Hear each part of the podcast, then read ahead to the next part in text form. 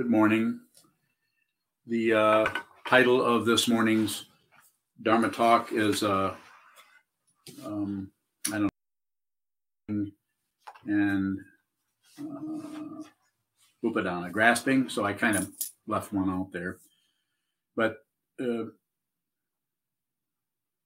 we we touch something, something touches us. We touch something. There's so there's contact, and then there's some kind of a sensation about it, a feeling and then we take a direction. We want more of that. We want less of that, uh, and that's the craving part, or the um, wishing things were different than they are, and then um, the grasping or the attachment uh, is the next thing that occurs.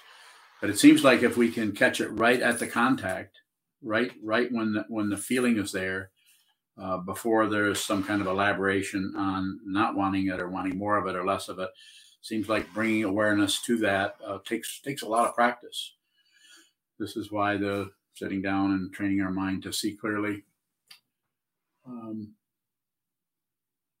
what is coming and going is so valuable. Um, but it's so incredibly complicated that even though Buddhism does its darndest to point out every damn thing it can and say this happens and that happens, there's even supposed to be a, uh, and I would like to meet the person who came up with this number. Uh, it's supposed to be a, a thought is supposed to have uh, 17 different aspects or chitta to it, and so um, and there's just all kinds of elaborations on top of that that breaks that down into this and this and this, and you can spend uh, uh the rest of your life uh, counting sheep. Not that we shouldn't do some of that, but the kinds of contact start to just the contact itself starts to radiate in all kinds of differentiation. Differentiation and desire. There's differentiation and there's a desire for it, for less of it, for more of it, uh, or desire for it to go away, and all the other uh, things that show up. The differentiation uh, just a simple way of saying it, some things that we're making contact with are uh, apparently stationary, like looking at a a tree or looking at a, a, a wall or looking at um, uh, some particular like a, a, painting or something like that. It doesn't do much.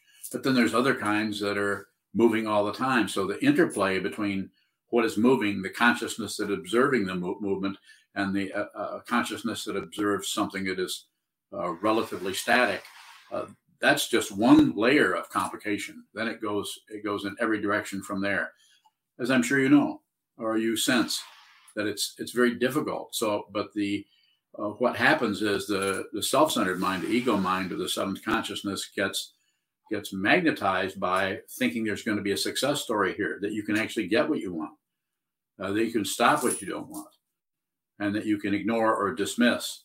And this is all uh, bundled up in the the, uh, the assumption that what you're seeing is true, that that it, is true that you believe your thoughts, you believe your feelings, and so on. Um, bringing one's awareness training uh, to train the mind to see more clearly, more deeply, more uh, you even say expansively, uh, take, takes a lot of time. And most people are not interested in this, especially when they find out that this may take a lot of time and the actual practice of meditation and some aspects of the practice of uh, study and reading and aspects of relating to other people who are on the path, the Sangha, and for that matter, relating to the teacher, him or herself, um, uh, is difficult, can be very difficult. So it's not. Um,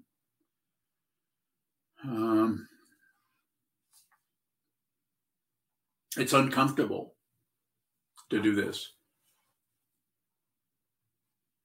It's uh, sometimes uh, called uh, meditation practice is sometimes called uh, voluntary dissatisfaction or, or, volunteering to sit down and not be too happy for an hour or two hours and just be you could even say kind of bored or perhaps uh, irritated or or uh, the anxiety continue to arise uh, and be become more intense. Each person is so different in this regard that it seems necessary for um, to have a teaching person and to have a, a, community that's all working on the same uh, with the same ideas and and generally speaking, following a very similar kind of path or teaching uh, community.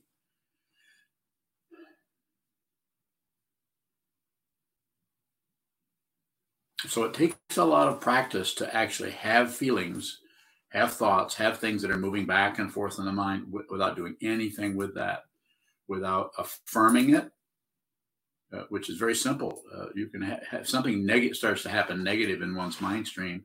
Just a simple little thing of saying, "There I go again," uh, being jealous, or "There I go again," being angry. That's uh, uh, that just adds to the spinning. So that's why the sitting practice of meditation, a strong awareness practice, will allow us over time to see more and more refined aspects of uh, of mind, which is what the Abhidharma tries to say. Here, here, you can do this conceptually. You can just look at all these little parts. And I'm not saying there aren't people with uh, powerful intellects who are able to handle all of that material. There are a lot of them that do that and are able to handle it, but not all of us can do that. I happen to be one of them. So I, I don't, I haven't, whatever I, whatever I've accomplished by just being able to sit in front of you and, and hold your attention for an hour or so, or whatever it may be, uh, did not come out of, of intensely studying concepts. It came out of looking at what's in front of me over and over and over and continuously until I began to understand what it was. I'm not saying I even see what it is. I'm still looking at it. I look at it all the time, every morning every night, every dream, every student, every student. And so, um, that being said, of course, I want you to study the Lankavatara Sutra, the Samdhinirmocana Sutra, the Heart Sutra, the Diamond Sutra, and study everything you can within a certain range. You don't have to go way out somewhere where you're studying something that I can't, I can't really help you with or even comment on or answer your questions about. People teach this differently. That's why there's so many different schools, and this and sometimes the schools are kind of uh, uh, kind of at war with each other because they think they're right, and here's these other teaching somebody else. So there's a, some sometimes a lack of respect for the path of others, which shows up as um, you know jealousy and the desire to control basically intense wish to be in charge of everything and be right and to not have uh, and have the people who are you know doing things incorrectly to feel corrected and come around and uh, follow the party line. So the contact mm-hmm, yes. When you're bowing i have a question? Go ahead. Um, when you first started you said um, we touch something, a feeling comes up, and then we start grasping we want, don't want. And then you said, I think if we can catch catch it at the feeling mm-hmm. level. Yes. But that takes practice. So what would be catching at the feeling level? Uh, just just don't abandon the feeling and the way you the way you the way you don't abandon the feeling is you when you feel it you feel it deeply you go into the i used to say and i haven't said this in years but you should when you feel something you should feel it all the way to the center of the earth it's just a, a metaphor an image but you should feel it be alive be human anger feel the anger feel the jealousy that's what i'm saying I'm feel it uh, don't uh, necessarily uh, get rid of or lower or lower the temperature on the feeling uh, by going into a craving about wanting it to go away. There I go again. Anger.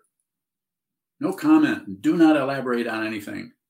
Be a be simple minded. Uh, unless you're studying uh, Bill Waldron, and then be as complicated as as it requires.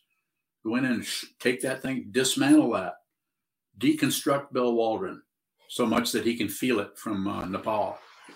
So he I think somebody's studying my book. Oh my God.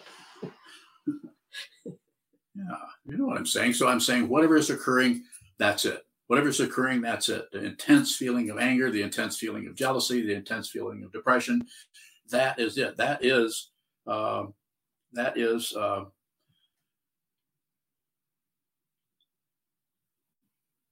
what is it? The seventh seventh uh, um, uh, link, the seventh F- feeling, You feel it.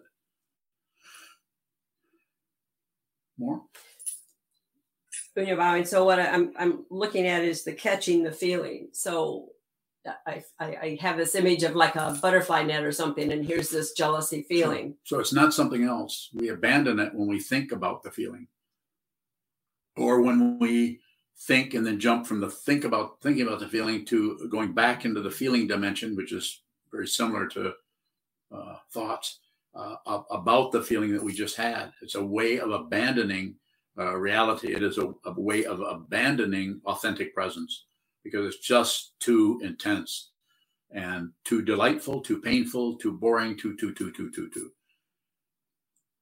So, not two.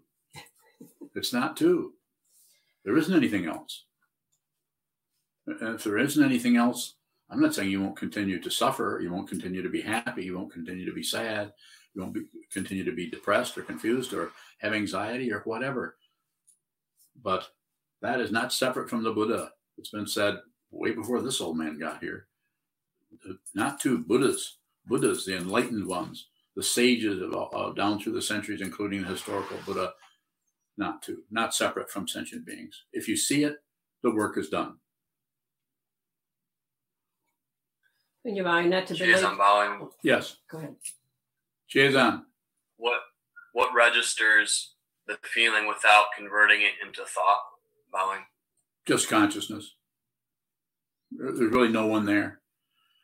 And this is what the Abhidharma material goes into it when it starts to break everything down. And I'm I'm fine with Abhidharma material. To uh, Shoka, both Shoka and uh, and Kozan have been studying that pretty extensively, going deeply into that. And I'm all about studying that material.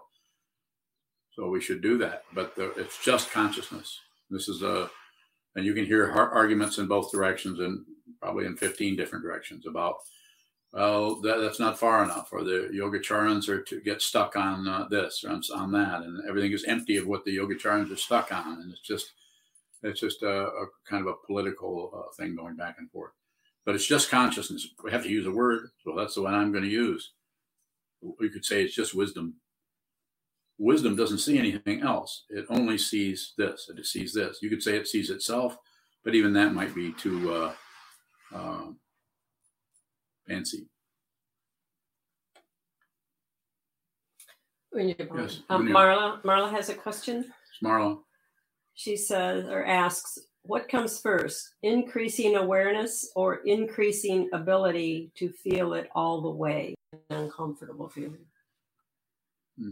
So I don't know about the first part of it. I would say wherever you're at with that, and speaking to you specifically, Marla, you're someone that I know, and uh, you're um, we've talked quite a few times, and I would say it's just a matter of persistence. Just persist. Go to the wall, sit down, hold still, watch. Go to the wall, sit down, hold still. Just wall gaze. Don't push on it. Don't pull on it. Don't look away. Be there as if as if you're never going to get up. Uh, walk towards it as if you're never going to get there as if, as if, as if. Those kind of as ifs may help you so that you, because it, the mind becomes an instant uh, clutter of like too many dominoes. It's just too many. And so then we tend to shut down on it. So just one thing at a time, just the wall, nothing else. If things start to show up on the wall, uh, images, ideas, uh, imagination, plans for the future, regrets about the past, and so on, just observe. It's just the material of mind. It's empty, empty of what you think it is. So anytime you think something is anything, it's empty of that, including the Buddha's Dharma is empty of your opinions about it.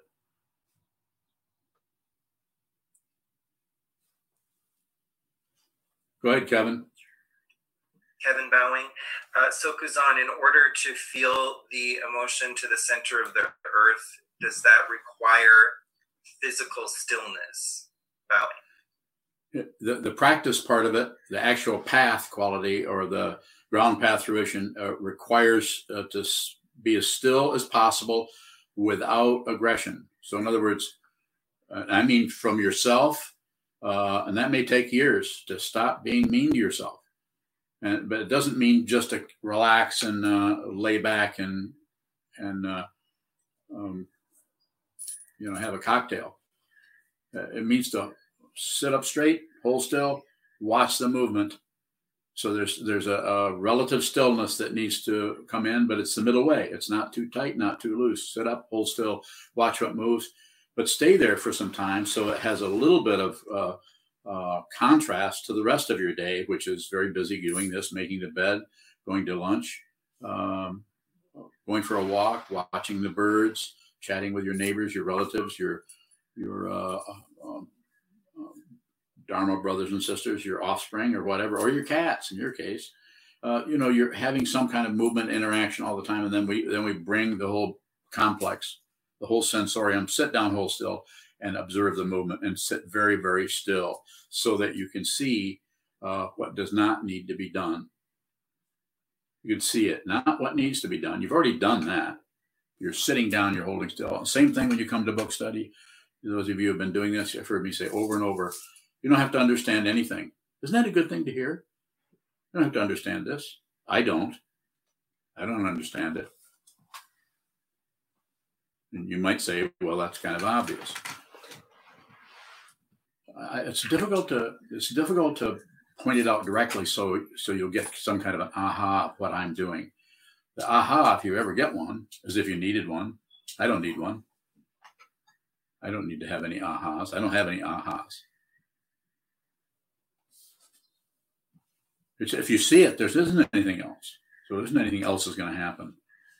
Even your own death is not not particularly an event. That's something that you've already understood, and you just realize that even though the body mind complex is still operating, that fundamentally who you are has never really been born. This is in the text, and but you still have to realize it isn't something you just believe in that. Buddhism is not um, particularly a system of beliefs. Kevin Bowing, I heard um, yes. the author Fran Lebowitz in an interview saying that emotion is not morality. And I'm thinking in terms of the protests that are going on and the demonstrations that a lot of people are trying to quote harness their anger or keep the anger going in order yeah. to fuel some sort of uh, activity from that feeling place. Sure. And so, if emotion is not morality, what what fuels uh, the desire for social justice if not emotion? Bowing. Um, so I, I, think it's variable. I mean, there's going to be there's all these different things arising. Human beings arising from different directions, different understanding. So those those are words. You know, morality is a, is a word that points to specific things that everybody has a different idea about, idea about what it's pointing at. Same thing with emotion. Same thing with uh, the social justice. Uh, it's what what is fundamentally missing, not just in at the highest levels, but in more lower levels is a a, some kind of leadership or inspiration coming from uh, people. So that's that's what's missing. It seems, and of course, if, look who you're talking to. What, what's missing is even though there's all kinds of these great ideas that are relatively great, there's no fundamental understanding, and so therefore the, there's very little spiritual path happening. I'm not saying there aren't maybe thousands and thousands of people that are that are doing this, maybe more than that, but not very many. But there's a tremendous amount of people that are totally wrapped up in their beliefs, their ideas, their opinions, even if they're not religious. They still they believe certain things are true and other things are not true. And this is uh, these uh, people, though they may think they're relatively free, they're free and well favored. They're free to come and go. Maybe they're well favored in that they're uh, they are not uh, uh, harnessed with a, a, a, whole lot of negative karma that is filling their life with with uh, suffering, paranoia, desperation, and so on. So they have that kind of situation rather than being. so there's so many variables there, and so I, I would say that it's that's that's going to be a long way off because if they do it by virtue of flipping it over, uh, it's going to come right back around. Anytime you flip anything over, it's it's relative. So it's just maybe you've gotten better, but you have to die. And when you have to die, when, when the body mind dies, if you haven't found out what this is, then what you thought it was keeps going. What you what you rejected keeps happening. It's going to go the other way around. Uh, it's just like black and white, black and white, black and white. A mouse and a cat, and a mouse and a cat, and a cat and a mouse. I'm not I'm being silly, but I'm saying it's it has that kind of so that kind of pol, uh, polarity to it. So that's why it's so important to transcend this, transcend this, see what this is deeply before your um, form goes back into the, the, earth or the fire or the water, or the air. Yes. Um, Melissa from uh, Portland has a question. Yes. What if your feelings and thoughts make you feel doubt about yourself or a situation? Is that still contact? Yeah. So you're having contact with the doubt. And what I'm saying uh, as a as a Dharma teacher, I'm saying nothing else. Don't do anything with it. And when I say don't do anything with it, what that will bring up is is a more clarity about what you can't quite do that. That you continue to spontaneously add because of a knee jerk response. That's the uh, area that needs to be um, seen more clearly.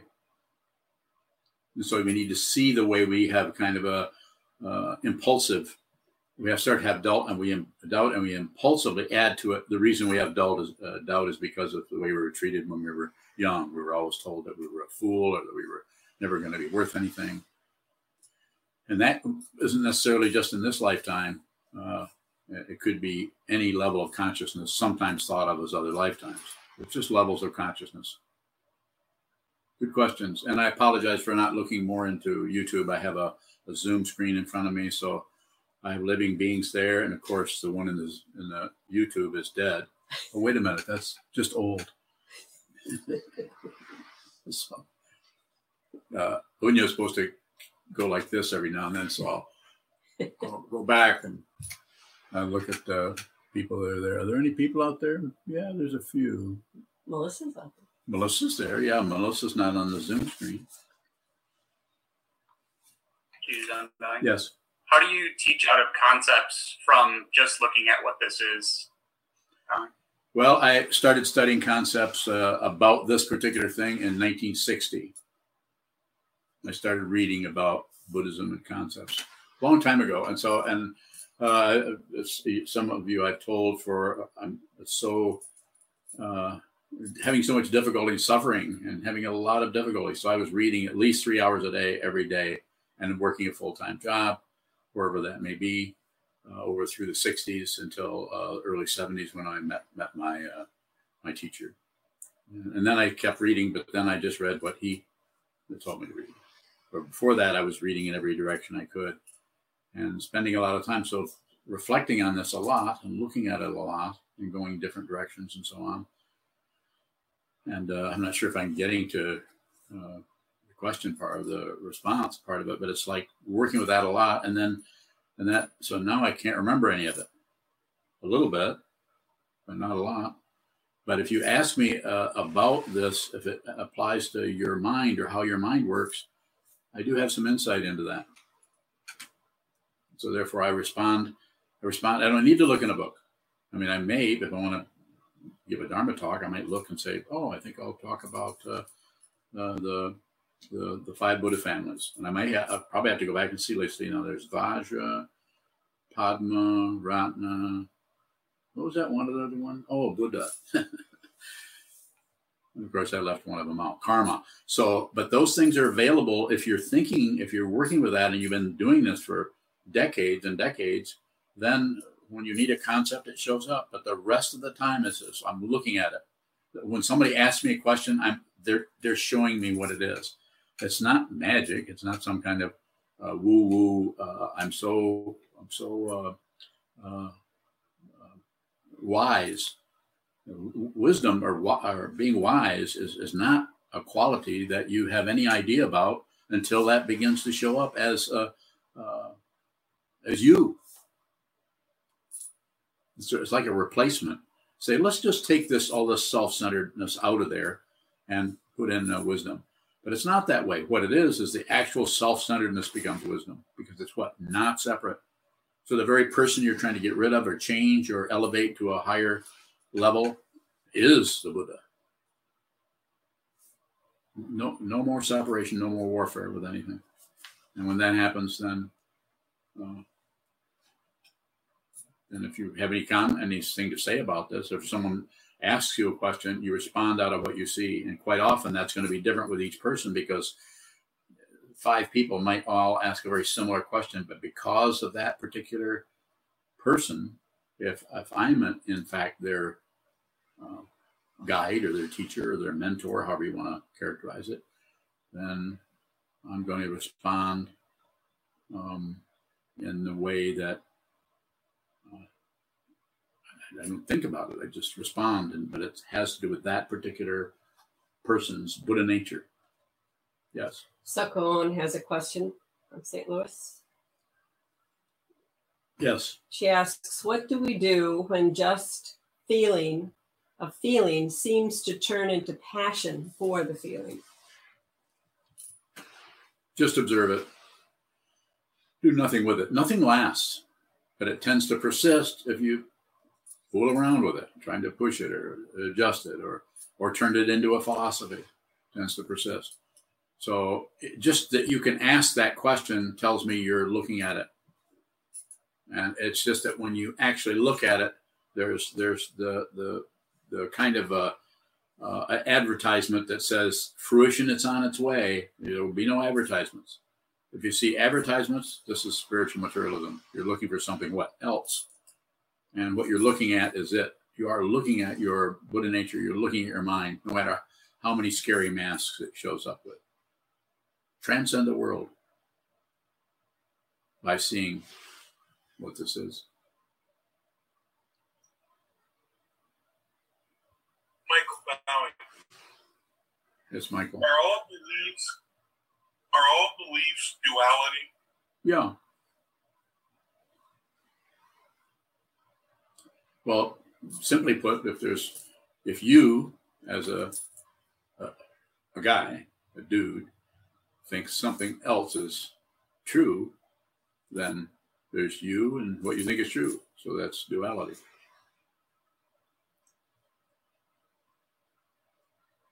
Is is that true if I believe the sun comes up tomorrow? The sun doesn't need your help.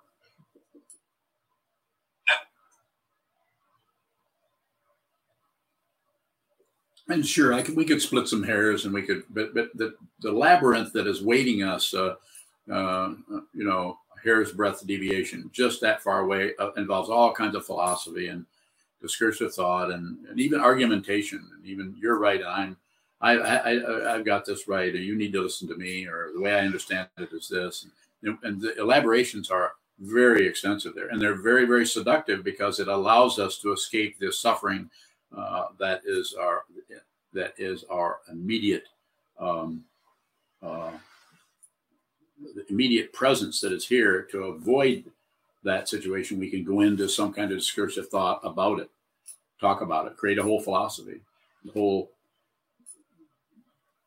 whole situation where we just uh, spend a lot of time uh, creating creating uh, ideas and concepts and philosophies and psychologies and this kind of understanding, that kind of understanding. Uh, you know, Susan Olcott asks, yes. so is deep awareness a process when, when, as is said in Vajrayana, the five poisons become the five medicines? Well, there's certainly something to that. Uh, uh, it's in the in Buddhist Tantra, which I have studied. It's about transforming any any of the negativity of actually uh, transforming that into wisdom. It's kind of an alchemy that that has showed up in uh, early uh, uh, medieval times in Tibet and in ancient India.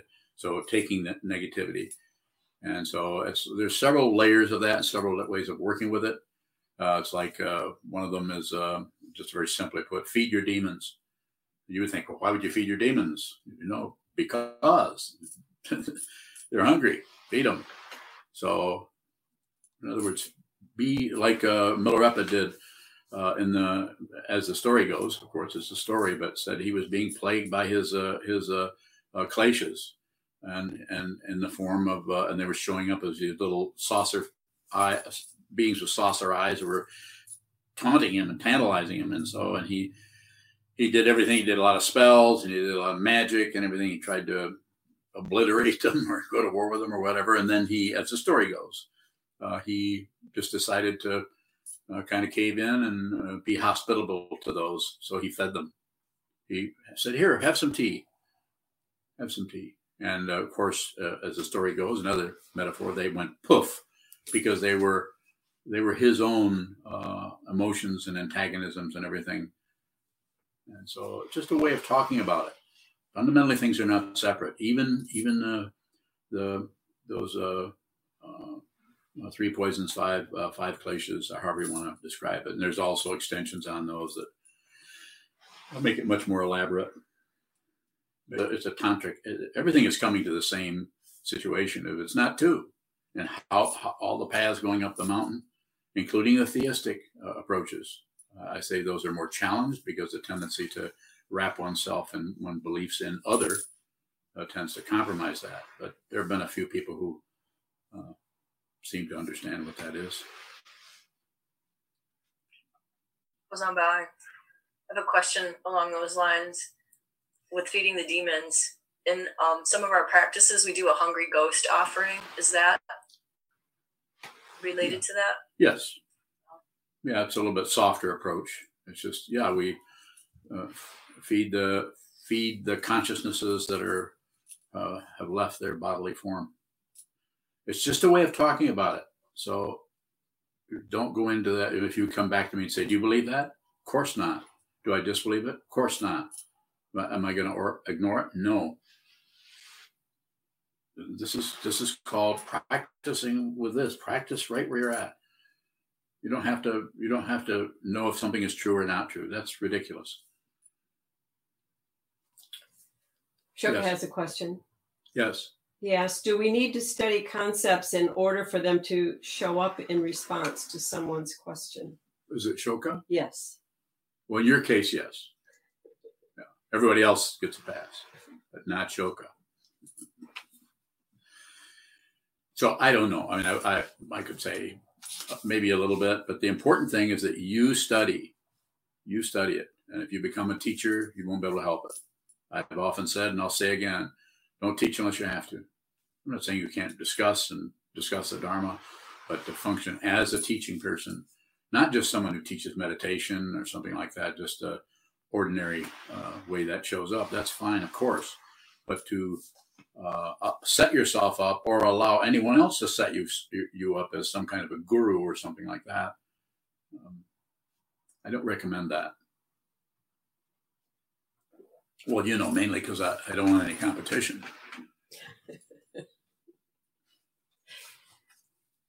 if you see it, you won't be able to help. You won't be able to help it. You, you, you won't be able to help uh, functioning as a, to help other people, which may may show up as a Dharma teacher. Yes. Yes. Katie has a question. Katie. How does an ally show support or even participate in social justice actions without getting drawn into the vortex of emotions that others are expressing? Yeah, just uh, just we have this incredible uh, network of kind of just like this. This is amazing. You know, a few years ago, this was was not here. Here it is. Now we can all see each other. We can talk to each other without having being in the same room. And uh, same thing with all of the TV channels and, and all of the, the communication is pretty powerful. Uh, but the, the, upside is it's good. And the downside is anybody can get in on it and, and broadcast uh, any kind of uh, propaganda, however you want to say it. And so I would say just same thing as uh, observing the wall. Look at the wall. Look at your life. Uh, don't do anything else you have to. This doesn't mean don't march on Washington or don't join a place where people are holding up signs. If you want to do that, I don't recommend that. But you know, you may have to do that. You, your your your particular wiring. But, oh, look up here. But then I ignore these people. This is Katie. Oh, Katie's up there. Okay, Katie is not up there. Okay, let's see. So don't um, don't promote anything. I don't stop anything, and don't ignore anything. That's a you could practice that the rest of your life. Just receive. Just look at whatever's happening and receive it without, if you can, without adding anything to it. And I don't. That's not something you can just do as a as a as a uh, project you have to actually watch the way you keep getting in the way of what's in front of you by having your ideas about what's in front of you. It's called delusion. And if you see through that completely, you're liberated. And then what will you do with your life? I have no idea. Maybe nothing. But don't do anything unless you have to. So, and you could say, and other people are going to say that people are going to be upset with you, and, and because they want to control you too. Even the even the wonderful um, uh, liberal people, they want to control you, and if they start to do something, they think you should be doing it too. This is a, it's just it's circular, and it's very it's very difficult to be on a hobby horse on one side of the merry-go-round that's going forward and not realizing that it's going around so be very aware of those circles, cycles, bicycles, motorcycles. Be very aware of that so that you can so you can see the nature of the circularity. It's everywhere. There are cycles everywhere. You go to sleep, you wake up. You eat and you go to the bathroom. And you there's cycles going on everywhere. We're full of it. There's one there. Me running my hands around in a circle. And if you see it, then you're no longer on that circle, nor are you away from it. this doesn't mean that if you're sitting here and you're watching television and somebody's controlling people or killing people like they've been doing that you you don't get enraged or just upset about the way people are treating each other. But still if we go into praise and blame too much then we get we get sucked right into that. You actually you lose your your wisdom. Uh, your wisdom gets covered up by the cloudiness and the hope and fear of wanting things to be different than they are. Right back to contact feeling, which I'm, I'm not saying ignore the feeling. I'm not even uh, saying ignore the grasping or the uh, uh, the craving.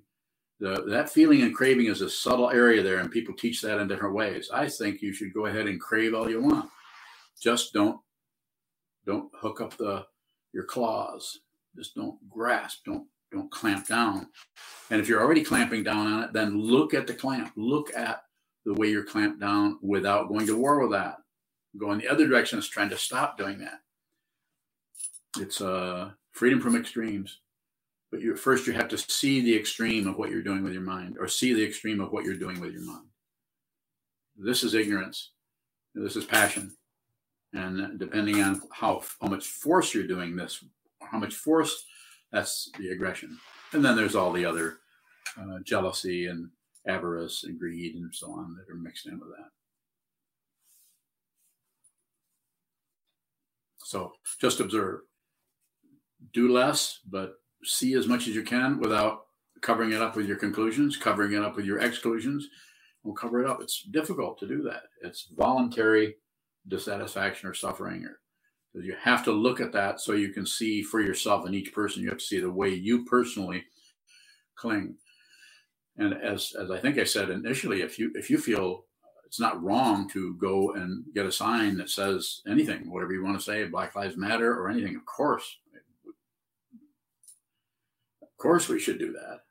But you should you should watch your intention and your motivation about that. And see if see if you're doing it to please someone else.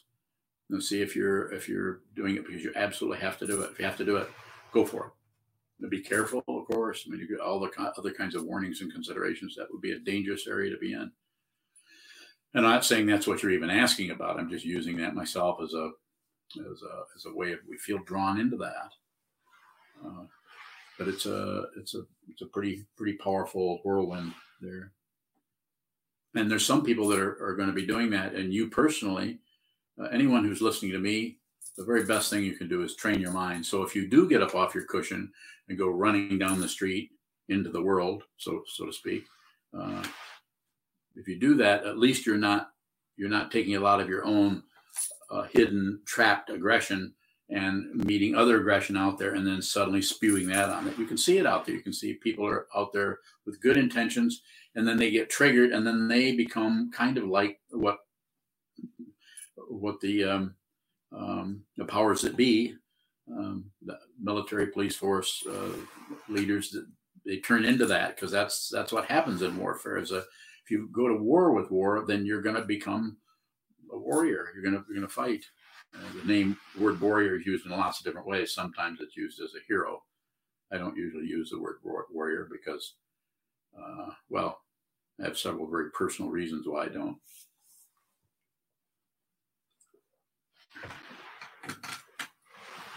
Yes. Melissa has another question. Melissa. She says, "How is or asks how is craving and grasping different?" Yeah. So the craving part, uh, the way it's broken up in the, in the in the twelve links, the craving part is you you want something else. You have a feeling and you want it to go away. Craving. You have a feeling and you want more of it. Craving. You have a feeling and you like it to speak. You, you want to dismiss it somehow, and so. Uh, so th- those uh, you haven't done anything yet. You're just you're just having the emotion of not wanting that, or maybe wanting more of that, wanting wanting to hang on to that, and uh, and then the next one that comes up is the grasping or the clinging, and that's where you've actually d- taken something that was actually still floating around as an experience for you, and you've locked down on it. And quite often, you could say it this way: that that the desire for that, when you start to hang on to it, starts to morph into something else. Nothing lasts even in the Abhidharma material, it says that anything that shows up, even a thought has what, 17? Uh, there's words for that. Chittas, uh, I'm not sure what, you could use just about any word. You could use mouse ears, and that would work. Because it's just different words about the same thing. And so, um, in order to see how you could release something or not grasp, first you have to witness the grasping. And if you're trying to stop grasping before you've even seen the very way in which you cling or grasp, uh, you're trying stop ahead of time. So you can be the person, ego, who doesn't grasp. So it's a very uh, subtle area. It, it's, you can even say that perhaps you should just watch the grasping rather than try to uh, prematurely be a better, higher person who doesn't grasp, because that feeds right into the what the seventh consciousness, or the the self that thinks there is somebody that's succeeding. There's no success. Shut up. You often teach it's always about awareness. Yes. Is there an intention with contact, feeling, and grasping to to work back from the grasping? So I, I, think this is kind of what I'm saying. Like when I did this, I left out uh, somewhat.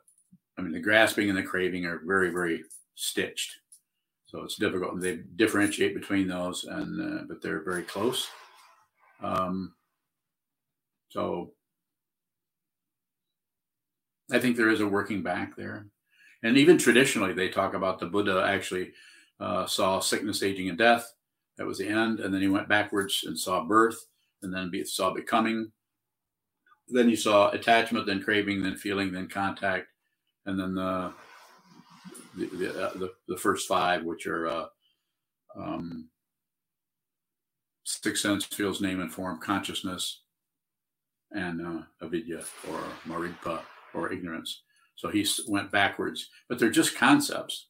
So it's not saying that he had these concepts and was going back, just that that that's how he traced it. Apparently, we don't know. We don't have. We don't really have any written work of the Buddha. We don't even have any written work of anybody who who knew him. All we have is things that were written hundreds of years later by people who apparently had good memories, but we don't know.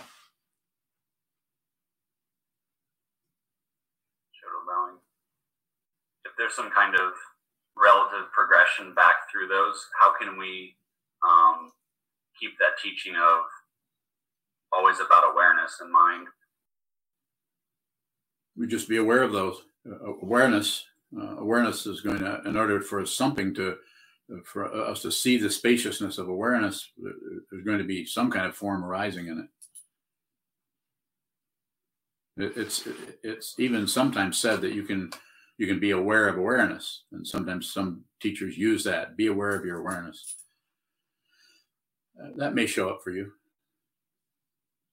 but it's it's not. It has no status as something.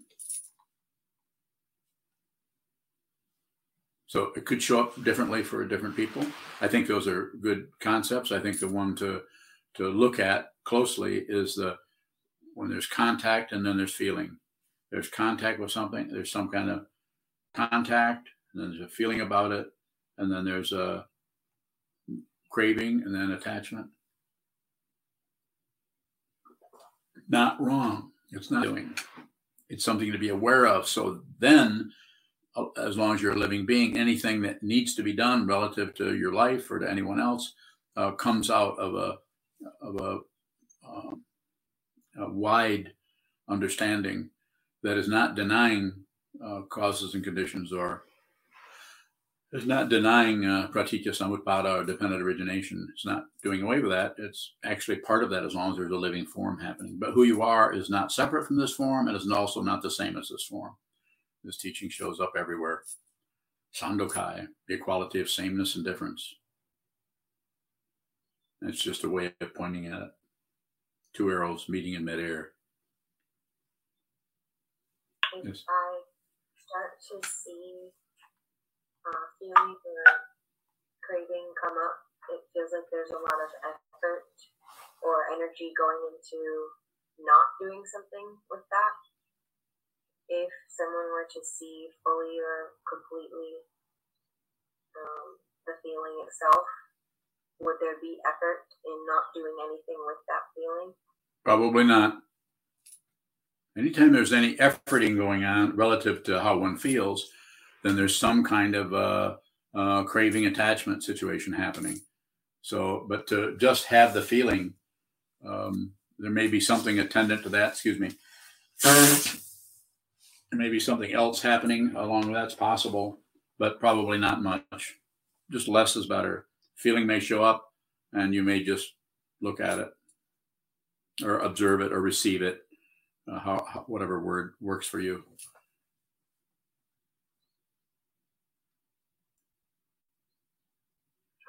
In in that, if if it's a struggle for us not to go to the grasping, should we continue to grasp that's where it becomes very personal. I think it's a good question. I think it's very personal. You could you could look at that and see, watch the way you grasp. You could see the way you hang on, even though when you do that, you some aspect of the consciousness starts to flip around. But you could watch the way that happens. I sometimes use a um, you know literal. So you know, you, if you have a hold of something, you're fixated on something, you can't really just let go of it because you're you're denying, ignoring the way in which you're fastened on. So to continue to use this particular, you need to watch and see the area, the way in which the clinging is occurring. And then if you see the way the clinging is occurring because just of the nature of consciousness and the nature of the fundamental truth that nothing is separate, that clinging comes apart. No guarantee so it's not a conclusion. It'll come apart in, su- in such a way that you won't care whether it comes apart or not because you see the truth. And this is what this old man is encouraging you to do. You need the teacher so you can leave the teacher. This doesn't mean you'll move to Vermont, but you you you you have to see what it is. It has to be seen. Each person has to see it, not think it, not feel it. See it have to see, have to see, smell, taste, hear, touch, think. Everything has to be understood deeply as uh, not separate. Yes. Katie has another question. Katie? She says, as an Army vet who already feels existential angst about my service, I frequently experience people thanking me for my service in a putting me on a pedestal way. How do I respond in a way that honors my own pain and is also respectful to others? Well, less is better. People sometimes say that to me. They find out I was in the uh, in the Marine Corps. Well, thank you for your service. I usually say you're welcome. Less is better. And you don't have to say it sarcastically or uh, just say you're welcome or uh, you know some kind of response to be polite to them because they're they're working in terms of their own confusion about the military or about service or about service to the country. Now, sometimes people hear that being said to others and they just copy it. They're not really even sure what they're even saying. They just know that that seems to be a polite thing to say to somebody who's uh, just spent uh, years in the military. Thank you for your service. It's uh, it's not that the intentions aren't aren't good intentions, but quite often that's just uh, uh, ignoring the basic situation. But we should be polite to those to anyone who says that.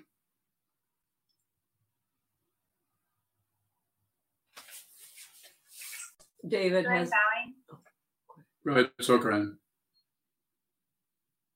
You use the word uh, contact, meet, and I wonder are there two things that meet bowing? Yeah, there there is the the aspect of of consciousness and uh, the nominal world that is in flux. So there are things that come together and separate, and come together and separate. But fundamentally, nothing is happening because it's not separate. It's fundamentally not separate. But the illusion of the separation uh, causes things to come together and separate, and come together and separate. So just just observe that.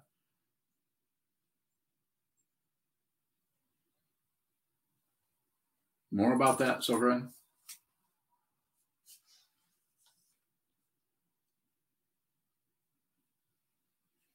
So Corinne bowing, two arrows meeting in midair, is that an ultimate truth? Bowing. It's a it's a relative description of, of ultimacy. So it's a relative way. Two two arrows take something that's relative, and uh, various teachers. Dogen does this all the time. He gives you something and takes it away the, the Diamond Sutra. Read that 20 times. Read it 100 times. Read it slowly. And then read it really fast. And then read it, read it slowly. And then read it backwards. Uh, I'm not kidding. I mean, you could actually go back and forth. Some of these teachings, the Diamond Sutra is a powerful, a powerful way of helping us to look at the illusion of duality. It gives it to you and takes it away. Gives it to you and takes it away.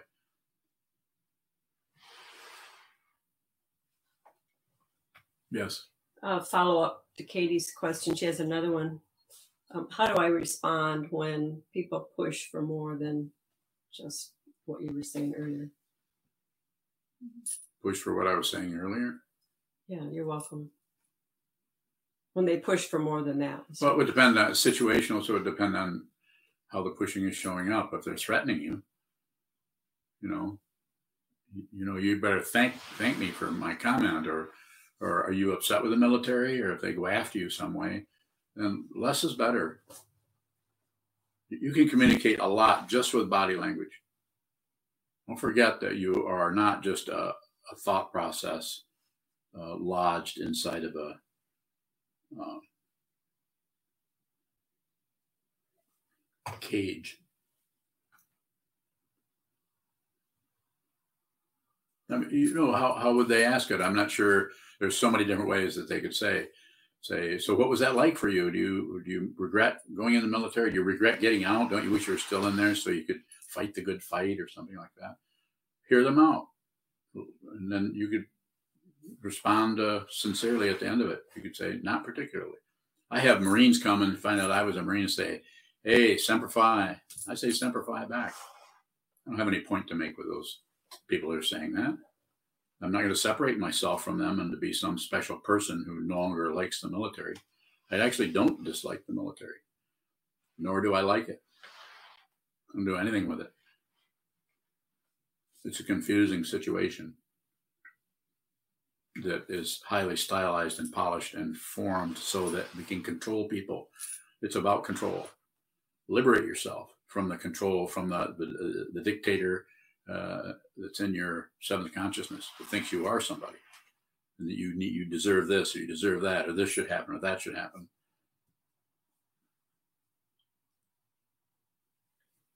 Yes. David W asks, can we see what conditions feeling? You can. You can go back in that area and see what the causes and conditions that are going to bring that up. But I don't know if tracing it back too far.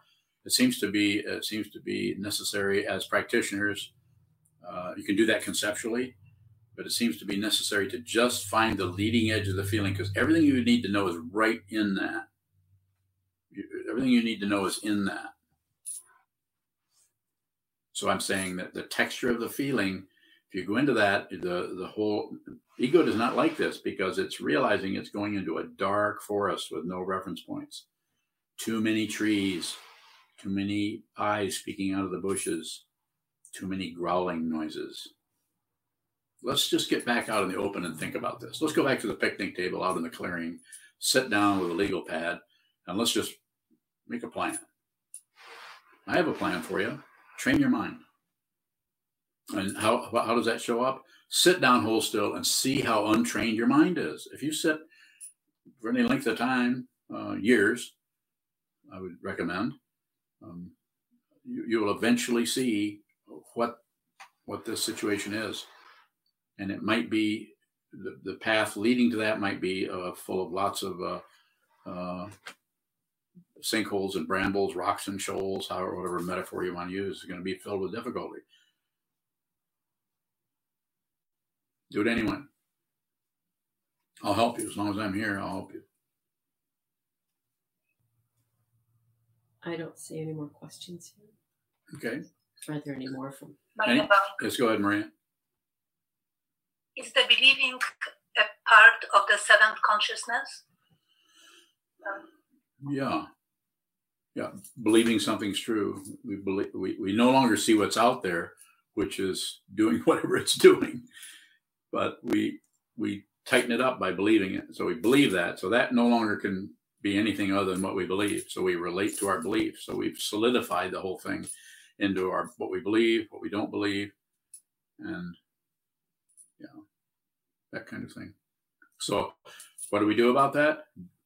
train the mind to see clearly the way that seventh consciousness grasps some things and rejects other things see the way that belief is like a like some kind of a patina over the covering of something that we can't tell exactly what it is anymore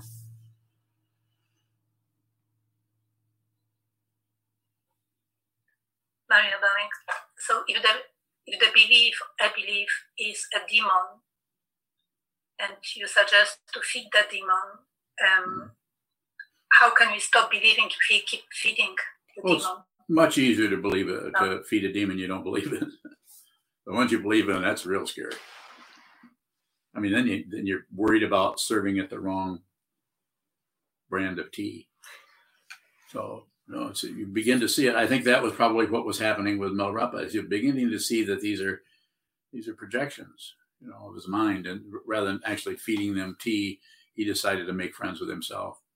So he, he could see his negativity. You can see your negativity. You can see your raw, rugged emotions coming up over this or that with all kinds of content that support and bolster that. And you begin to see that it's unreal. It's just unreal. It's not that it's not painful. Course it is. It's, it can be terribly painful. But you see that it's unreal. So you no longer go to war with yourself. The feeling is, and this is metaphor, this uh, description only works so far but it's like you don't give a damn if it ever goes away. It's welcome. Have a seat. Make yourself at home. Demon, make yourself at home.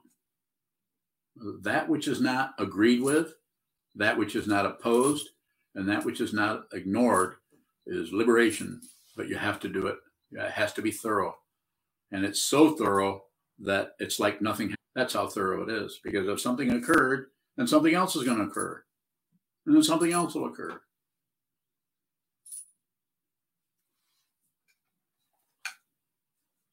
I'll take one more question if there is one.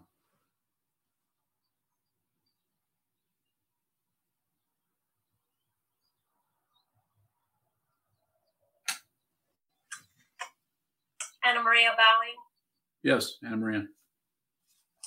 Um, so I've been watching a lot of what what appears to be um, these this bullying and into these forced confessions like of uh, white privilege.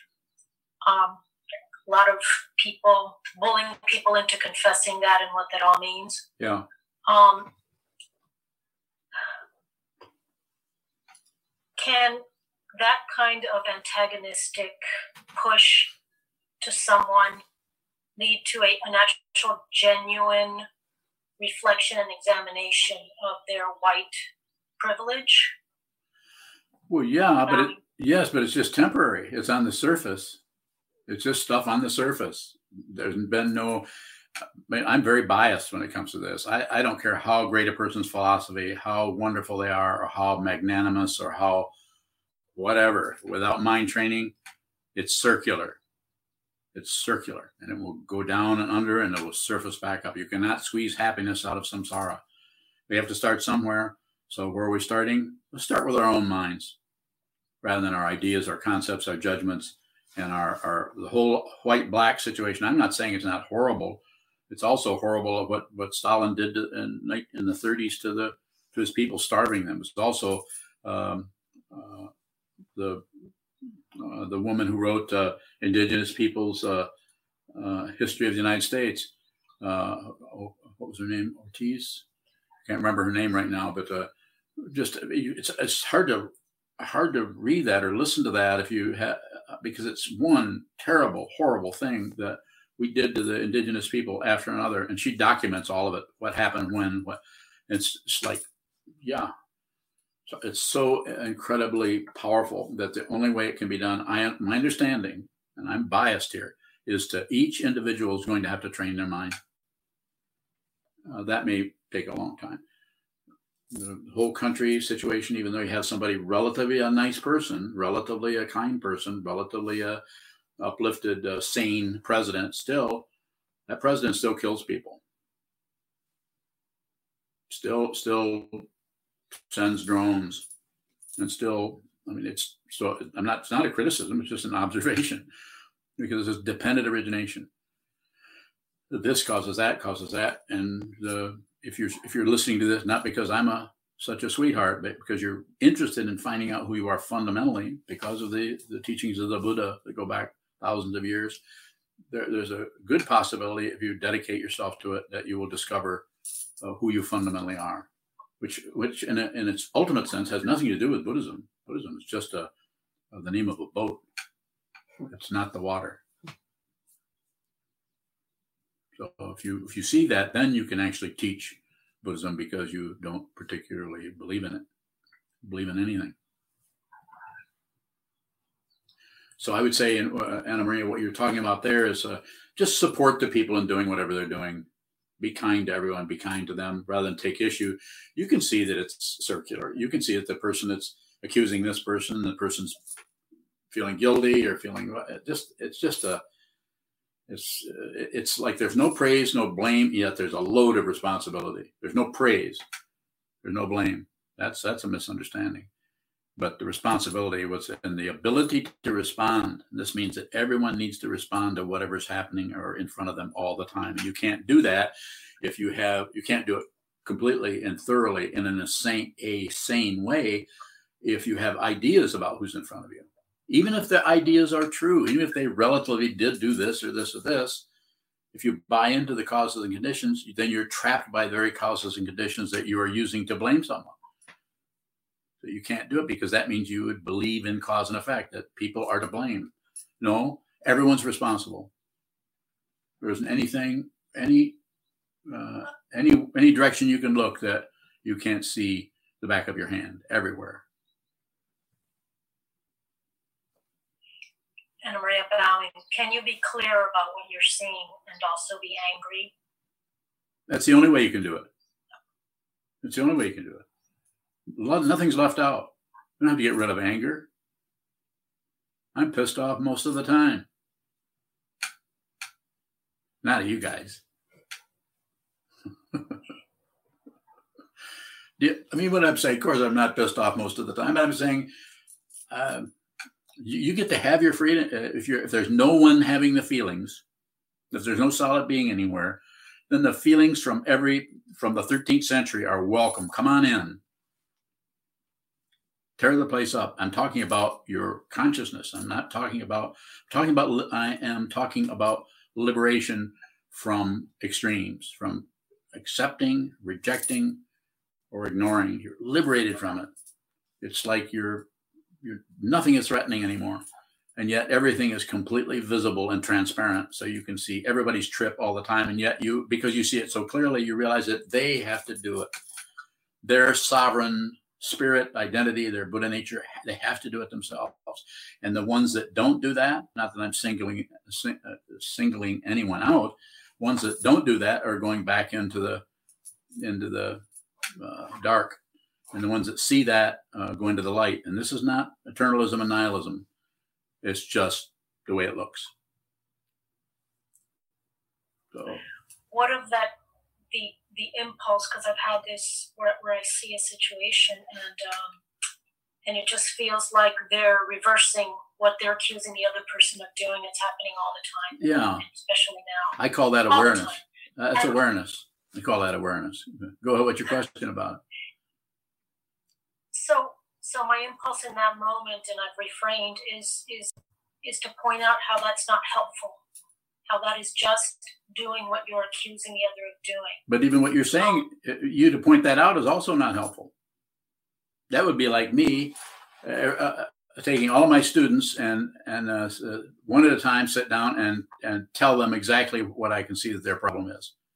It'd be very very disrespectful to people to to accuse someone of uh, being white or excuse someone of of being ha- having two elbows. I'm being silly about it, but I'm saying don't don't do anything, unless you have to. And and if someone has not given you permission to teach them, zip it, zip it up. There are plenty of people out there that are running their mouths and running their their story and everything, and some of them are highly accurate relatively. They're they're they pointing out things. So you can, I can name uh, ten or fifteen people that are on. Uh, maybe not that many, but several that are on the news programs and so on. They're really clear. Really, especially a lot of black people are really clear about what this is. We're, we're, we're, kind of finally listening to some of these people who have been talking for years and writing books and so on. Um, but that doesn't mean that that they have the clue to liberation. They're still wound up in the causes and conditions, but their view is different because they've been at the at the the big end of the stick. So they, they're going to be more clear about uh, the, uh, maybe a bigger picture. But you can't solve the bigger picture by just acting different or just being different or making different laws or not that some of that wouldn't help. I, as I said before, I'm very biased. I think the only the only direction to, to go for each person is to train your mind to see clearly, so you don't add, so you don't, don't bring unexamined aggression out into the world and make it even more difficult. So, like what you're saying there, I'm not saying you have unexamined aggression, but probably. And uh, for to do anything with that, if you could, if you could make it very, very clear, maybe you not, might not be adding any aggression to it, but you may trigger the aggression that's in that person, where they they in a different way they might be able to see it, but when you trigger other people's aggression, you're meddling with them. You're not you're not respecting their Buddha nature. You're going into their their uh, Buddha nature and pointing out things about them that are wrong. And they're not ready to see that yet. Even people who come to me and said, this, go ahead. Is this a question of skillful means yeah. in that situation? That's the fancy word for don't do nothing. Don't do nothing. well, I'm thinking in particular of this African American who uh, I'm sure you've seen the video that he uh, he talked he pulled a youngster the next generation from the from the crowd and said you you better come up with something because what this generation has done and what this and what me my generation has done is not working. Yeah. And i felt like it quelled it quelled the aggressive older generation like everyone just got a little quiet and maybe open for a second to seeing something a little differently. Yeah. So that's a situation that I don't. It, it just lingered as a, as a as a moment of like where there was an opening. How old was the child? He was sixteen, and the older generation, the guy must have been like 65, 70, and then the young guy was maybe 40 ish. Mm-hmm. Yeah. So, um, Well, it's relatively so re- just him saying Yeah, what we're doing is not working. What what what the old generation and what my generation, it's not working. It's up to you to find something different. Find a different way.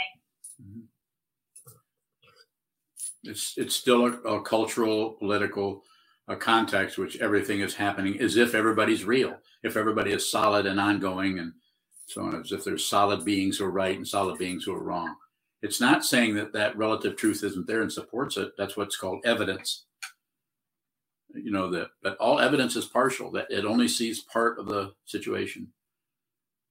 So that's that's all I'm saying about it. And you know, the relatively speaking, that what the person is saying to the young person, based on relative truth and causes and conditions, there's something to that.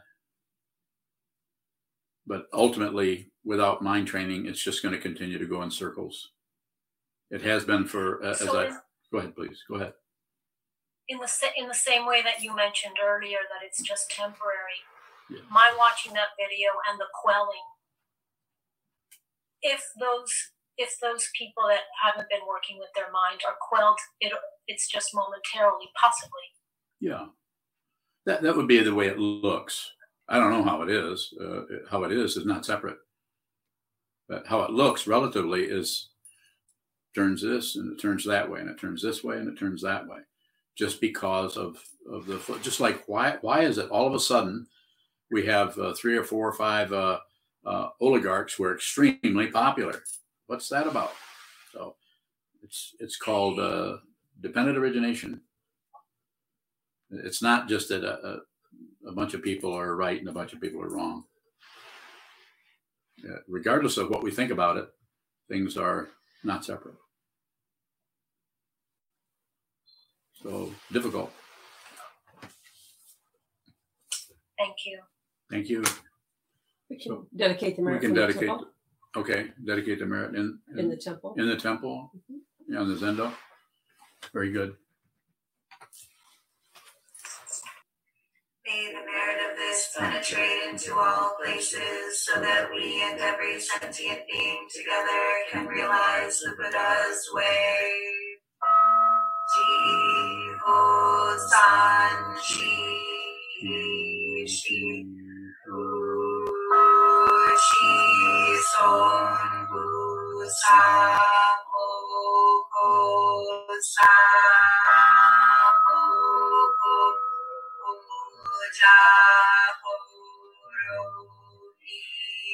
the ten directions, the three worlds, all Buddhas, all venerable ones, Bodhisattvas, Mahasattvas, the great Prajna, Paramita.